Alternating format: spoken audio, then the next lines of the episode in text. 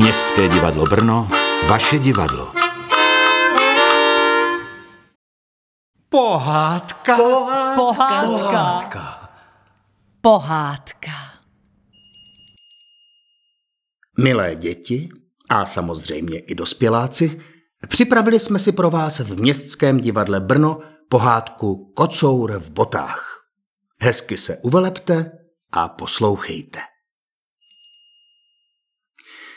Byl jednou jeden mlinář a ten měl tři syny. Když zemřel, zanechal jim po sobě mlín, osla a kocoura. Bratři se o dědictví rychle podělili. Nejstarší si nechal mlín, druhý osla a na toho nejmladšího zbyl kocour. To je náramně nespravedlivé, stěžoval si nejmladší. Co si počnu s mizernou kočkou? Přestaňte naříkat, pane. Povídá kocour. Ušijte mi velký pytel a dejte mi pevné boty. Pytel? Na co pytel? A na co boty? Hmm, však uvidíte.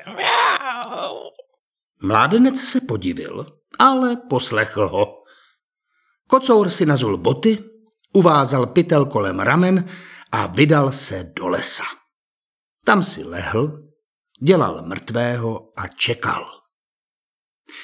Za chvíli do pytle strčil čumáček mladý králíček. A hop! Kocour stáhl šňůrku a milý králík byl v pytli. Kocour spokojeně došel až na zámek a požádal, aby ho ohlásili. Uvedli ho do královských komnat. Kocour se zhluboka uklonil a povídá. Pane, tohoto králíka vám posílá můj pán, Markýz z Karabasu. Král se podivil, protože nikdy o žádném markýzi z Karabasu neslyšel. Ale nedal to na sobě znát a odpověděl. Vyřiď svému pánu mé poděkování.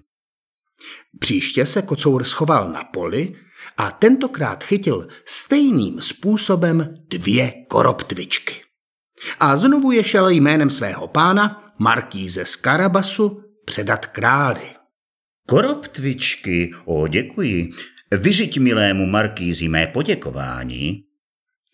Tak to šlo po dva roky a tři měsíce. Kocour nosil králi zvěřinu a král byl potěšen. Bažantík, děkuji převelice. Holoubci, ale to je překvapení, moc pozdravuj svého pána. Zajíc, děkuji, kocoure, a svému pánu vyřiď můj dík. Jednou se kocour dozvěděl, že se král chystá spolu se svou dcerou, nejkrásnější princeznou na světě, na výšku podél řeky. Řekl svému pánovi. Uděláte-li, co vám řeknu, budete bohatý. Jděte se vykoupat do řeky, na místo, které vám ukážu. A zbytek nechte na mě. Mladý mlinář ho poslechl, aniž by věděl, co má kocour za lubem. Pomoc! Pomoc! Pan Markýz z Karabasu se topí! Křičte, pane, o pomoc! E, pomoc! Pomozte mi někdo! Pomoc! Král se vyklonil z okna svého kočáru. Poznal kocoura a poručil strážím, aby šli markízy na pomoc. Zatímco vytahovali domělého markíze z vody, vysvětlil kocour králi, že jeho pánovi ukradli všechno oblečení, když se koupal. Král okamžitě poručil, aby markízy přinesli nové šaty. Mladík vypadal v princovském oblečení jako princ. Princezně, která seděla v kočáru s otcem, se náramně líbil. Domělý markýz na ní dvakrát nebo třikrát mile a uctivě pohlédl a ona pro něj v tu ránu ztratila hlavu. Král vyzval markíze, aby si přisedl k ním do kočáru a dělal jim při výšce společnost. Kocour v botách běžel napřed a chlapům, kteří kolem kosili trávu, přikazoval. Moji milí, Jestli neřeknete králi, že louka, kterou sečete, patří markízi z Karabasu, roztrhám vás na kusy. Když jel za chvíli kolem král, hned se vyptával, komu patří louka, na níž pracují. A všichni sborem odpovídali. To přece ví každý. Ta louka patří panu Markízi z Karabasu. To je přece jasné, ta louka od jak živa patří panu Markízi z Karabasu. Tak odpovídali, protože je kocour svými výhruškami náramně vystrašil. Vy máte ale krásná pole. Řekl král falešnému markízi. Já, že mám pole? Ano, vlastně ano. Taky z nich mám každý rok slušné výnosy, odpověděl mládenec. Kocour, který běžel pořád před kočárem, potkal žence.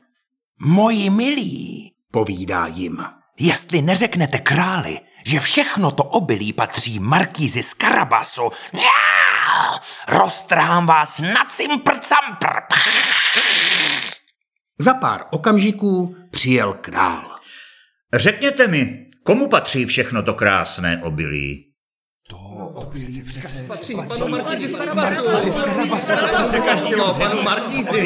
Pana Markíze. Odpovídali sborem.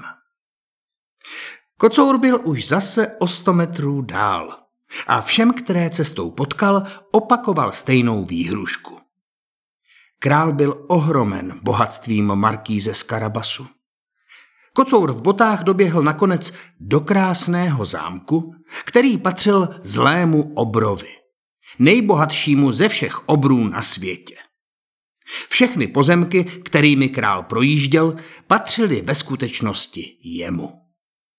Kocour v botách požádal o přijetí a řekl obrovi, že nechtěl projet kolem jeho zámku, aniž by se mu přišel poklonit.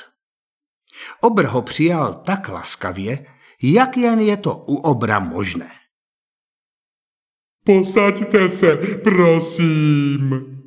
Slyšel jsem, Povídá kocour, že prý se dokážete proměnit v jakékoliv zvíře, třeba i velva nebo veslona. To je pravda. odvětil obr. A hned se proměnil v ohromného a strašlivého lva. Kocour v botách vyskočil oknem a běžel se schovat na střechu věže. Když se obr proměnil zpátky, kocour pokračoval. Také jsem slyšel, že se umíte změnit i v ta nejmenší zvířátka, třeba v myš. Hmm, to není přece možné. Že to není možné. Zasmál se obr. tak se dívej. A proměnil se v maličkou myšku, která se rozběhla po podlaze.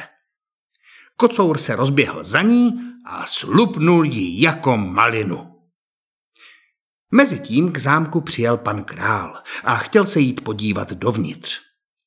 Kocour uslyšel hlomo z kočáru a běžel k bráně. Vítejte, vaše královská jasnosti, na zámku Markíze z Karabasu. Ukláněl se králi. I ten zámek je váš? Ptal se úžasle král. Tak krásný zámek u nás v celém království nenajdeš. Pojďme si jej prohlédnout. Mlinář, tedy falešný markýz, nabídl princezně rámě a následovali krále do zámku. V překrásně vyzdobeném sále na ně čekala pohádková hostina. Král usedl ke stolu a nadšeně se chopil poháru. Záleží jen na vás, drahý markýzi, chcete-li se stát mým zetěm. Mládenec přijal nabízenou poctu s mnoha úklonami. Přesto se obrátil na princeznu a řekl, vaším zetěm bych se stal velmi rád, ale záleží na tom, jestli mě bude chtít vaše dcera. Protože bez jejího souhlasu nemohu přijmout vaši nabídku. Princezna se zarděla a radostně přikývla. A ještě téhož dne si vzal mládenec krásnou princeznu za ženu. A z kocoura? Z kocoura se stal velkomožný pán, který chytal myši už jen k ukrácení dlouhé chvíle. A to je konec této pohádky. Připravili ji pro vás Jan Mazák, Aleš Slanina, Vojta Hájek, Jan Šotkovský a Tomáš Sagher v Městském divadle Brno v roce 2021. Naše pohádky můžete také poslouchat jako podcast ve vašem mobilu, a to kdykoliv a kdekoliv.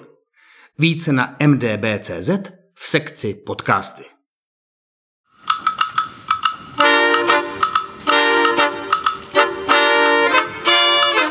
Městské divadlo Brno, vaše divadlo.